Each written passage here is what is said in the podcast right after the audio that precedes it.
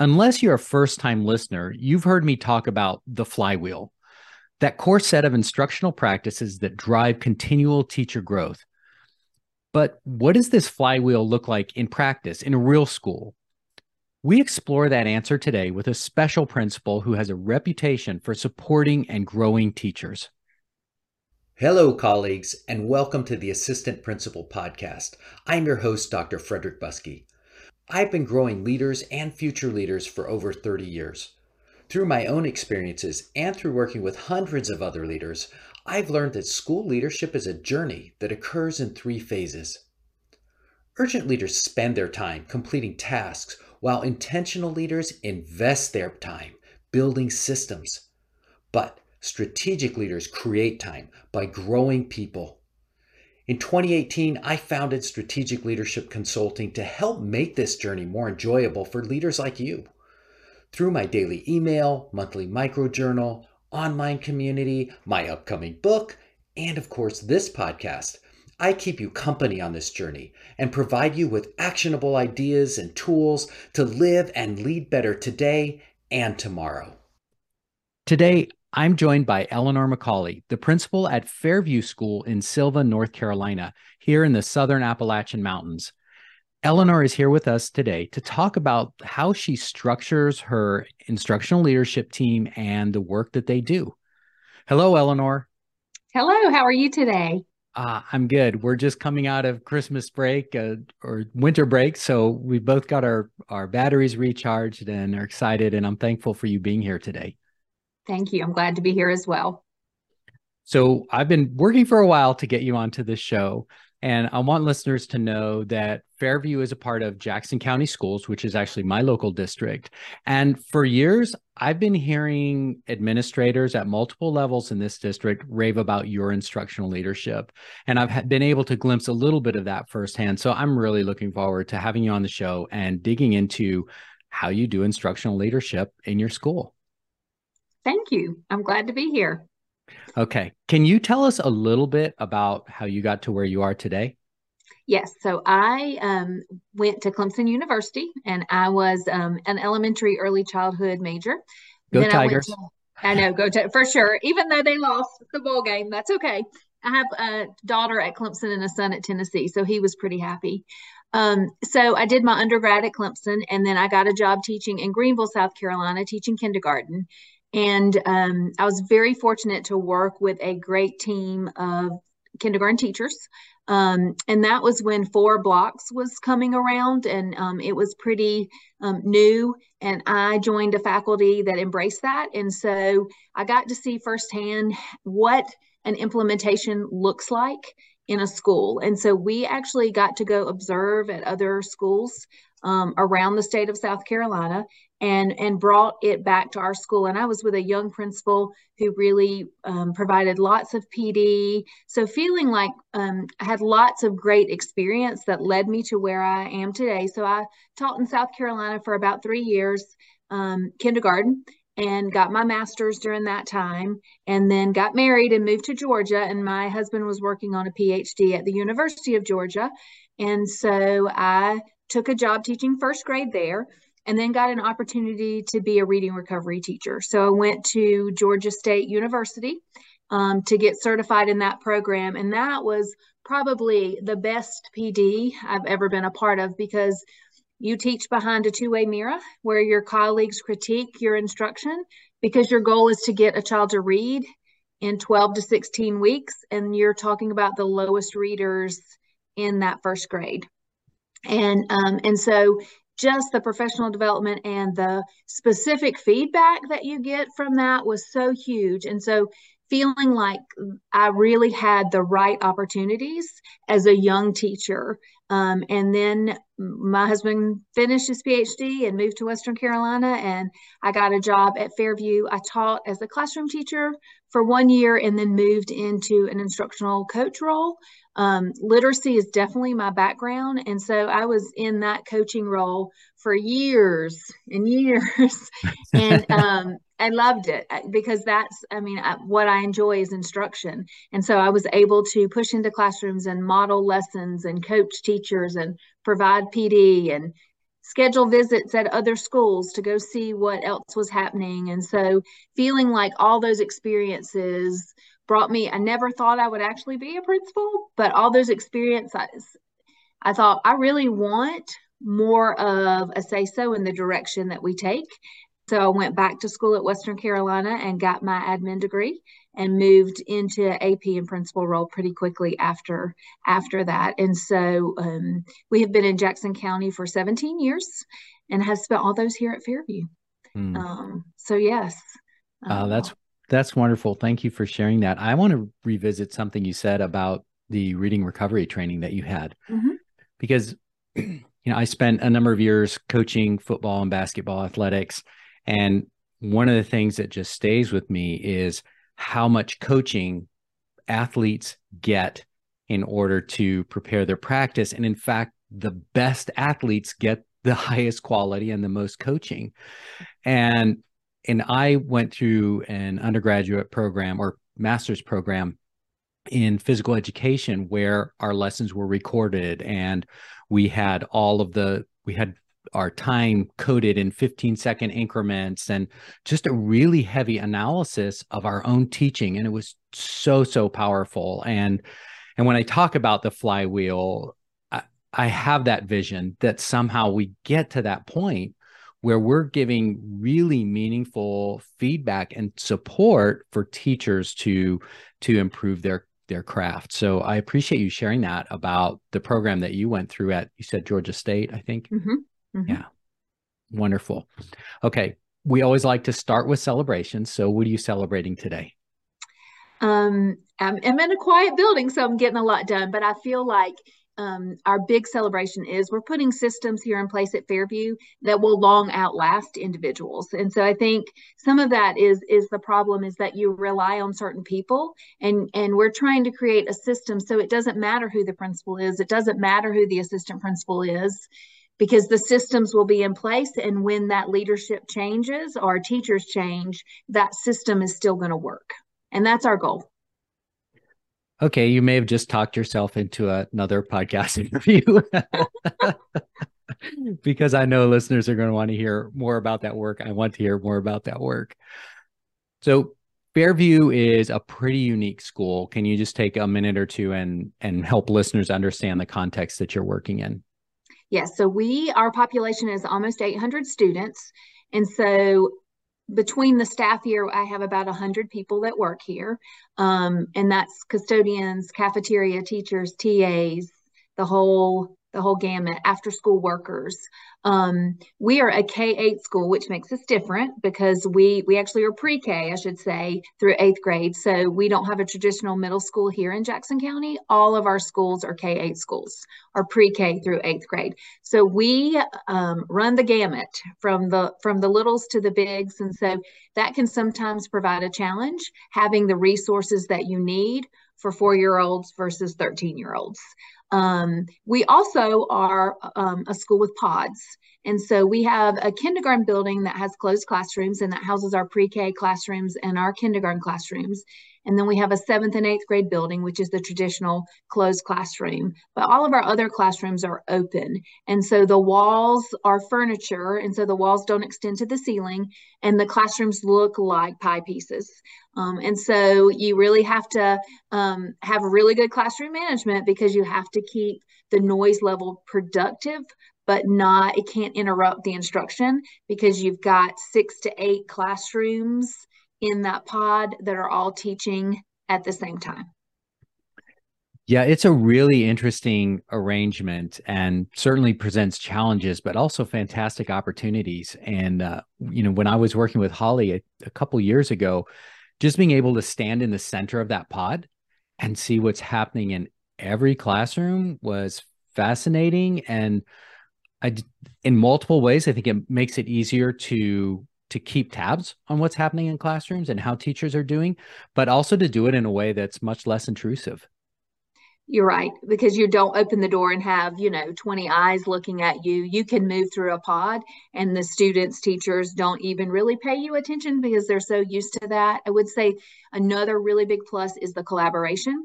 You don't go in your room and shut your door and do your own thing. You can i mean you hear your neighbors teaching and so you know it and, and it helps because we do common planning here. And so it kind of helps you know is everybody on the same page? Is everybody teaching the same thing? And you can be a lot more visible because you can hit six and eight classrooms in in a cycle. Um, and so the goal is to get through every building every class every day. And it does make it easier when those classrooms are open that way. Teachers like it. You know at first i think there there's there's a little skepticism when they come but once they get here you know all the kids you know all the staff you don't go in your room and shut your door and do your own thing. Um, and and you're i think you teach to a higher level because you always know that somebody is there. Um, and so it's that accountability piece um, but a positive accountability piece not a negative. and and i will use that to put a plug in for rural schools. Uh, it seems like a lot of the the research, the books, the conversations that go on are geared towards urban and suburban schools. And sometimes I feel like our rural schools get left out of that conversation. And for anybody that's never been a part of a rural school community, I think you you really need to look at that because rural schools are a community. And when we talk about it taking a village in rural schools, people understand that at inside the school and outside the school. And we're offered a offer a lot of things that maybe you don't in a in a bigger district like a dental clinic. We have a health center here and so kids can go see a doctor while they're on campus. And so i do feel like we have lots of opportunities in our community that maybe you don't have other places. Yeah i love it. Okay Back in episode 27, I talked about the flywheel of education. And the basic idea is that by engaging in a core set of practices, we drive continual improvement and our teachers experience support and growth and that that executing that flywheel constantly leads to better outcomes for our students. And as I presented it, the flywheel has three major components. So the first is providing professional development for teachers, and that's as individuals, maybe in a coaching cycle, or it could be a group of teachers, or maybe even the whole school if we're implementing a reading program or something like that. But we provide professional development. We then follow that professional development up with targeted observations. So if we're working on strategies for higher order questioning, then we actually follow that training up with observations focused specifically on implementation of that questioning. And then we use the data from those observations to inform the next cycle of professional development. And so by doing that, we're bringing new skills to our teachers and then following up, making sure that implementation is strong and continuing that cycle. So it seems like a it's a simple basic idea but of course execution is challenging and every school is different so i can trot out the model and explain it. But I think it's really important for people to hear how different principals enact that system, whether or not you call it a flywheel. I know that you have processes in place for supporting, consistently supporting teacher growth. And I already heard you say every building, every class, every day. And I think that would be a great mantra for people to think about embracing. Okay. So I want to be quiet. I want to step back and then just have you talk through how you do teacher growth and maybe start talking about your your instructional leadership team who's on it how is it structured what do your meetings look like and how do you hold each other accountable Okay, sounds good. So let me start with um, our school has always had a principal and two assistant principals. And so um, Holly and I, who you mentioned earlier, I stepped into the principal role when she stepped into the AP role. And at that point, she and I kind of talked through and we presented information to our school improvement team. And we decided not to hire a second um, assistant principal. We decided to hire another instructional coach because we felt like principals and APs, we get bogged down with a lot of the behaviors, maybe a lot of the um, parent contacts that need to happen when there are concerns. And so you know, if we had hired another AP, it's just one more person that's going to be responsible for um, a lot of the management things. Um, and so, and we felt like we had one instructional coach and we felt like we needed one for literacy and one for math. And so we asked to change that um, AP position into an instructional coach. So we have seen such success. So we have one coach that focuses on literacy and one coach that focuses on math. Um, and we protect them. They do not do formal observations. They're they are responsible for providing PD. They are responsible for um, helping lead our PLCs that meet weekly, and then they give feedback to teachers. They're in classrooms, they're working with teachers, and that is such a predict protected position. They don't do buses, they don't do testing, they don't do behavior. Um, and so then the AP and I just take on all of that. Um, so our team, the four of us, the two coaches, myself and the assistant principal, meet every Monday morning at 8:30. And it's our designated time. We meet for about two hours, and that's very protected because that's when we talk about what we're noticing in classrooms, what we're noticing with teachers or students, you know, what's coming up on our calendar. We're looking at data together.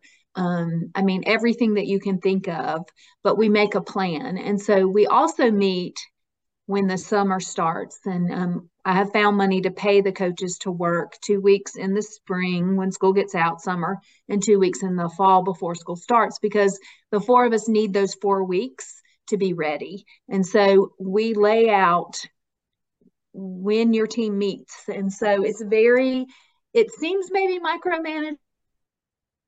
And so teachers know that the, these are days and times that this is what we're meeting and this is what our focus is. Um, interrupt me at any time with with questions that you have. So let me give you some examples. And so we we don't have a traditional faculty meeting anymore where we all sit around and listen to announcements because we don't have the time for that. So if if it's information that you need from me you're going to get it in an email I'm not going to stand up and tell you. And I do a ton of calendar invites. You're going to get an invite from me for information that you need or an email. And then that way we save on Tuesday afternoons. Those are our days that we set aside where teachers need to plan to be here till about 4 or 4.30. That's the only day of the week that we require that. But those are the days that we really spend time doing the work that needs to happen. And so we are um, part of ICS. Um, so we are really working on equity in our building. And so one of our Tuesdays, we focus on whole faculty and we're moving through those modules. Um, and, and that's just a great time for us to come together and have honest conversations. And, and it's a space where we have to be able to um, you know, kind of leave everything behind and be able to, you know, talk about what's going on in our building. And so that's one of our Tuesday meetings. And then another Tuesday meeting is just PD. Um, and so we have a plan each year, a focus for that PD. And so right now our district is going on, um, is in LETRS training, which is a state initiative. And so all of our K 5 teachers are involved in that LETRS PD. And it's just a way because they're doing the online course and the work, but it's a way for them to come together as a faculty and for us to talk about the instructional practices they're learning, how they're using it, making sure that they're supported in the work they're doing because we don't want it to be a one and done where you attend the PD and then you don't do anything with it. Um, and so that's one of when we have our professional development days, that's one of our focuses. Ma our math is doing a book study with our um, math instructional coach. And then social studies and science teachers who are sixth, seventh, and eighth grade teachers meet with me, and we're doing word mapping. Um, and so trying to really teach kids how to break words apart to figure out what what the meaning of those words are. And we feel like that really aligns with LETRS is a k5 program. And then we want something consistent 6-8 that follows that um, and felt like word mapping was the right choice for us. So everybody is involved in that pd tuesday um, so we do I, ICS one day, we do PD one day. We have our committees meet one Tuesday, um, and that's where a lot of the work happens. Each committee has different responsibilities. And then the other Tuesday is our SIT meeting. So our school improvement team meets. So those are kind of our four weekly meetings that happen first, second, third, and fourth Tuesday of each month. Okay. Then during Can I jump ahead. in? so right ahead because there's already a lot here. And and so one of the things i want to point out to listeners when you talked about converting an ap role to a coach role mm-hmm. talked about protecting the time that you all are meeting but also protecting that coach's time. And then you talked about changing a faculty meeting over to instead an instructional time. So listeners have probably also heard me talk about six dimensions of organizations, right? We have purpose, people, structures, resources. And the idea is that the work of leadership really is about aligning those four things. And this is a great example of how you've aligned things within the organization. You've aligned people by moving an assistant principal position into a coaching position. You've aligned st- structures by protecting people's time and making sure that that the policies and the way things work and flow in the school doesn't impede on what those people are doing. And i guess you're also protecting that resource right? Their knowledge and their ability to use that knowledge to support teachers. And i also love with the faculty meeting. So this is one of those quadrant th- three things when we talk about the eisenhower matrix of important and urgent important but not urgent and urgent but not important. And faculty meetings i think are one of those things that exist almost universally that we think they're important but they're really not because there are so many other ways that we can get that information out to people. And so you've taken an 45 minutes or an hour every week of quadrant 3 time and then you have moved it into quadrant 2 important but not urgent and focusing on the work of instructional improvement. So this is just this is great and I, and I want to point those things out to people so that listeners can make those connections and see that when we talk about moving quadrant 3 into quadrant 2 this is not theoretical stuff right? You've you just you did it. Mm-hmm. and and it, and, that, and it's easy. It's easy. You just have to be organized and have a plan in place. And so that's why we spend a lot of time in the summer getting ready for staff to come back and they know as they already have it in their calendar. They know what they're required to do ahead of time. There's always an exit ticket when we leave one of our meetings so that we, and then we open our meetings with providing what the um, feedback was from those exit tickets. Um, and so um, I do feel like that's a strength. Our other probably really positive is that our instructional coaches meet weekly with our teams of teachers. And so it looks a little bit different in K5 they meet with, or in K4, they meet with the four, four or five grade level teachers, and they're planning literacy instruction one week and math instruction the next week. And this is again an uninterrupted time where, and there is an agenda sent out ahead of time. So um, the teachers know, um, and it is truly planning. It is looking at your standard, looking at where your teacher, where your students are, and figuring out where where you're going, what you need to review. It's it's a time we look at data. It's not the only time we look at data, but we try to include that um, in those meetings. And so, and then for our fifth through eighth grade classrooms, they're departmentalized, so they meet weekly. So the the ELA teacher fifth grade meets weekly with the literacy coach because they're teaching 90 kids not just 20 um, and so we want to make sure that that instruction um, is is what it needs to be that the rigor is there and the challenge is there for kids and we're holding them to those high expectations.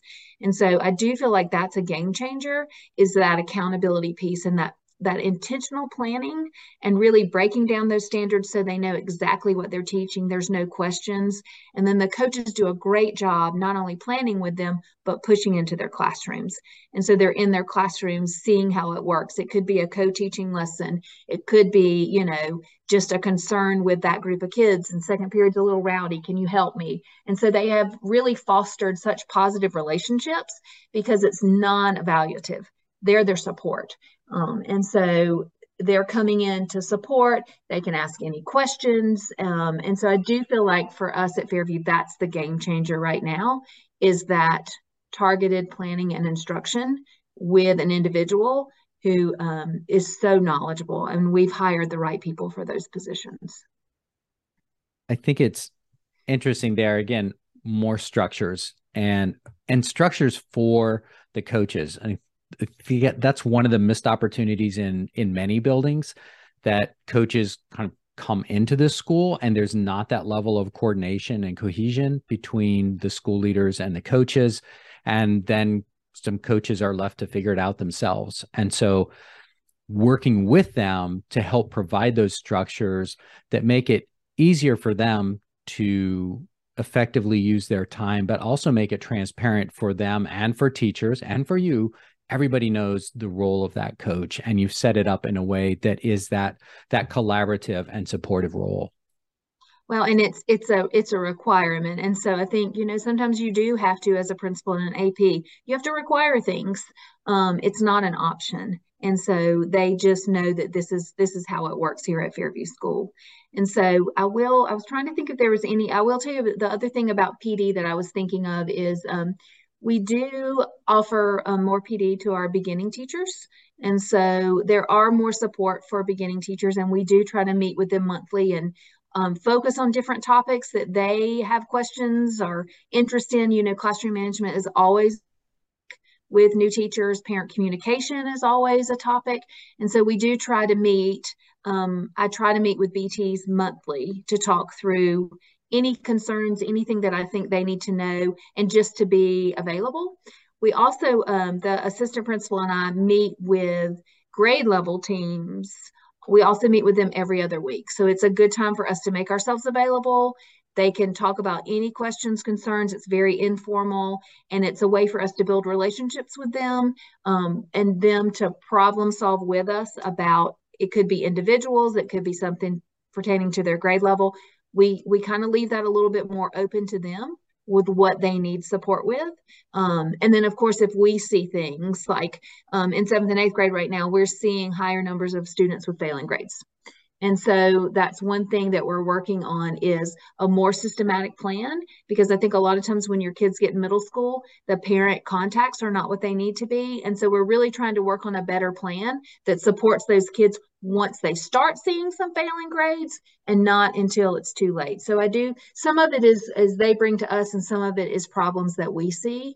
Um, so really feeling like that we try to provide a lot of PD, a lot of support, and then we also have individual teachers who struggle um, and need more support. And they could be on a directed plan through NCEES, or it could just be that they're something is not working. And so it's kind of like when you think about the tiers of support, the MTSS, we provide those tiers to our teachers as well. And not crying tears, but like who needs more support than the, the normal support you get. So we do um, look to see what teachers need and provide that. I love that and and that's another thing that when we get into some of the real details of the flywheel model that we do begin to track teachers not just as groups but also as individuals and that we have those discussions about what are the things that they're working on and what are the things that they're focusing on and then how who's the individual in charge of really leading that but then how do we as team members also support that? Can can we go back and revisit your team meeting a little bit? Yes. So you said every Monday, 8:30. That's that's good. And you said this is protected time. So I've been in a lot of meetings with principals and assistant principals, and it's an instructional leadership meeting. And 10 minutes in, the AP flies out the door. So talk to me about how you protect that time. So we um, we're very fortunate that we have hired a part. Uh, it's not even part time, but it's a guidance TA who provides more of the guidance core instruction. And so we free up our two licensed counselors to provide more of the tiered support.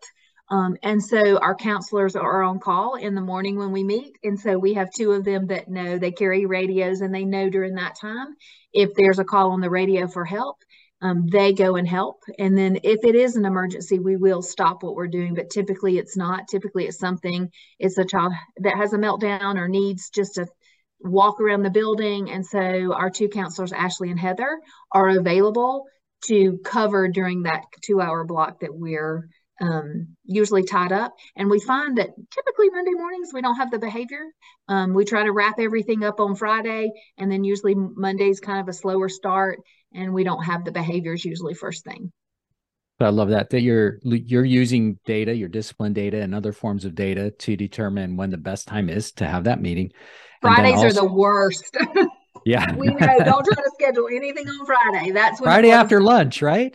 Because you're trying to get it all taken care of before you go home for the weekend. um, and and then you also you again you're building the systems and supports, and I think that's one of the pieces that I want listeners to really take away too that you have to protect that time but you can protect that time. But it it is a conscious choice right? You are thinking you know the interruptions will occur if you don't do something. So you look at your resources and build the systems in place so that that time's protected and you have to be creative and then you make sure that the people in those roles have the training. So um, you know we make sure our counselors have gone to cpi training so that they know how to de-escalate situations. And so i'm um, feeling like and then our student support team meets weekly as well. So it's myself and the assistant principal our counselors our school nurse and our social worker. So we have lots of groups that help support because it's not a one person show but if you have the right people doing the right things and you're communicating often you're going to see that that it it frees up time because you have you can rely on others to help in certain situations.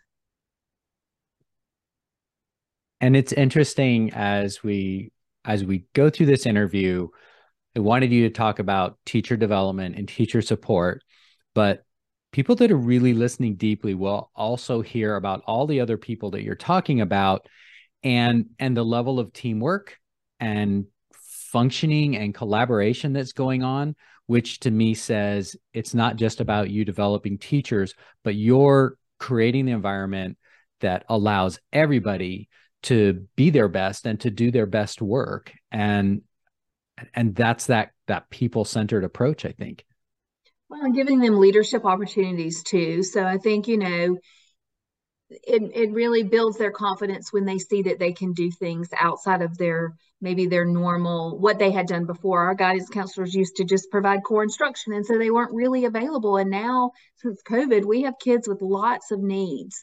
And so it's easier for us to have them supporting a ta who's providing core and them providing the tier two and tier three supports to help kids be able to function in a classroom so it looks like a lot of pulling out and teaching skills and then pushing into the classroom and making sure that kids are using those skills.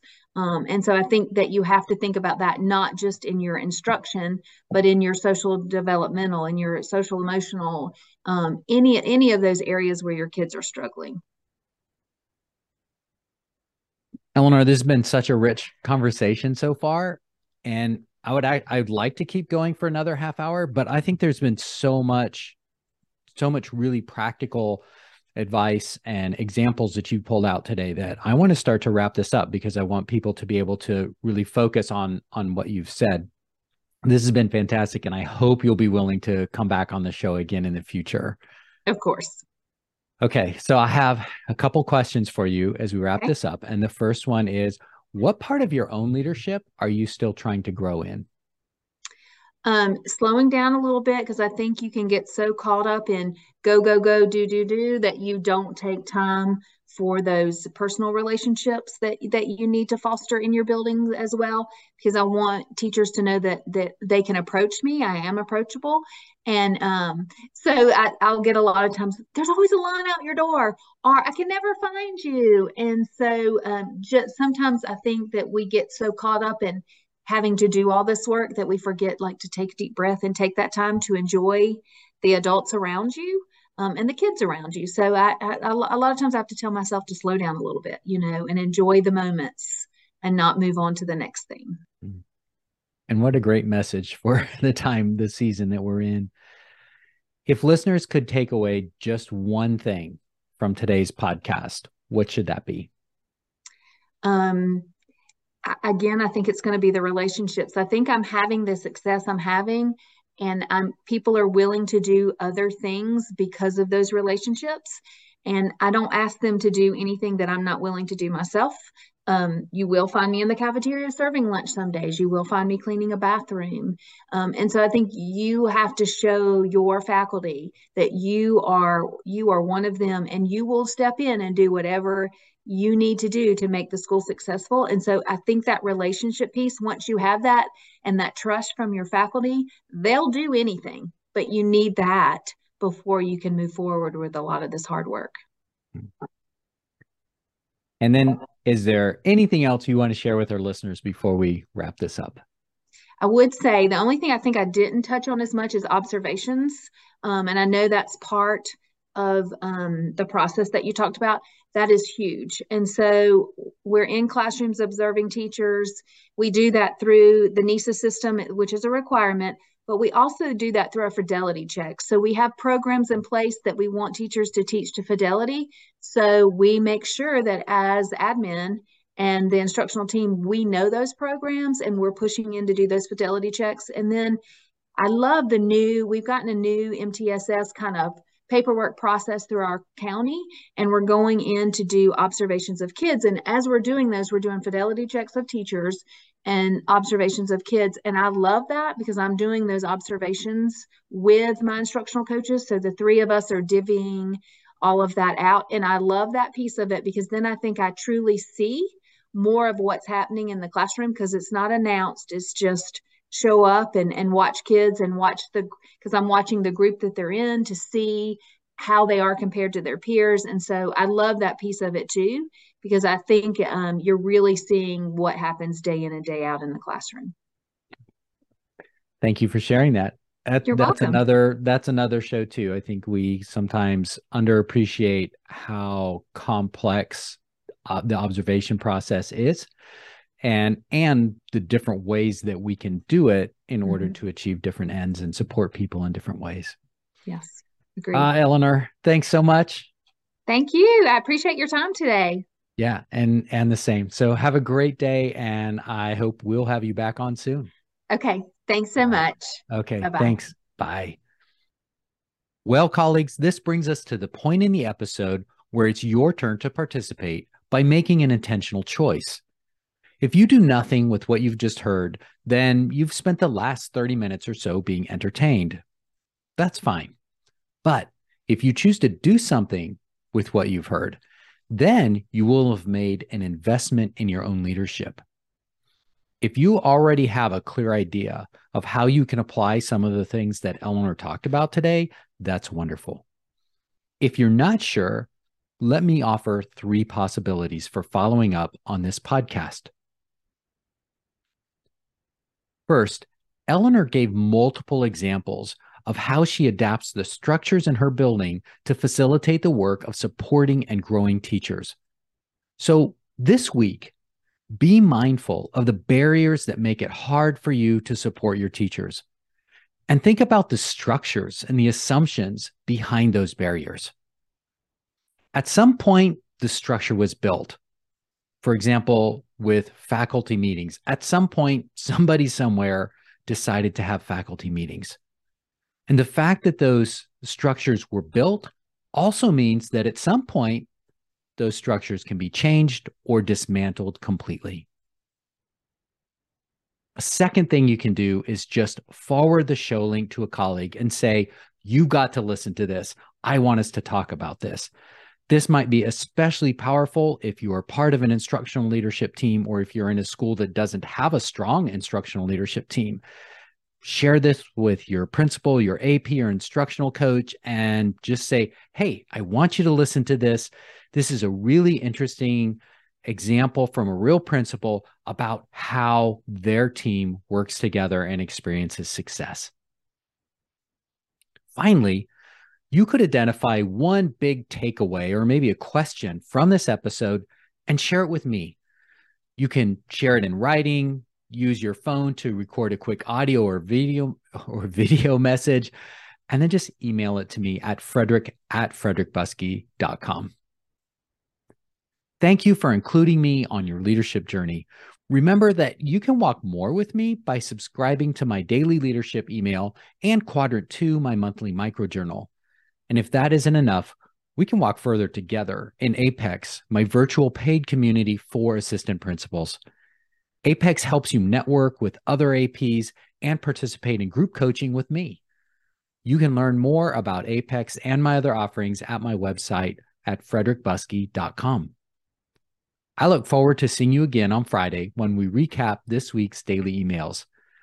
I'm Frederick Buskey, and thank you again for joining me on this episode of the Assistant Principal Podcast. Remember to subscribe so you don't miss a single episode. Cheers.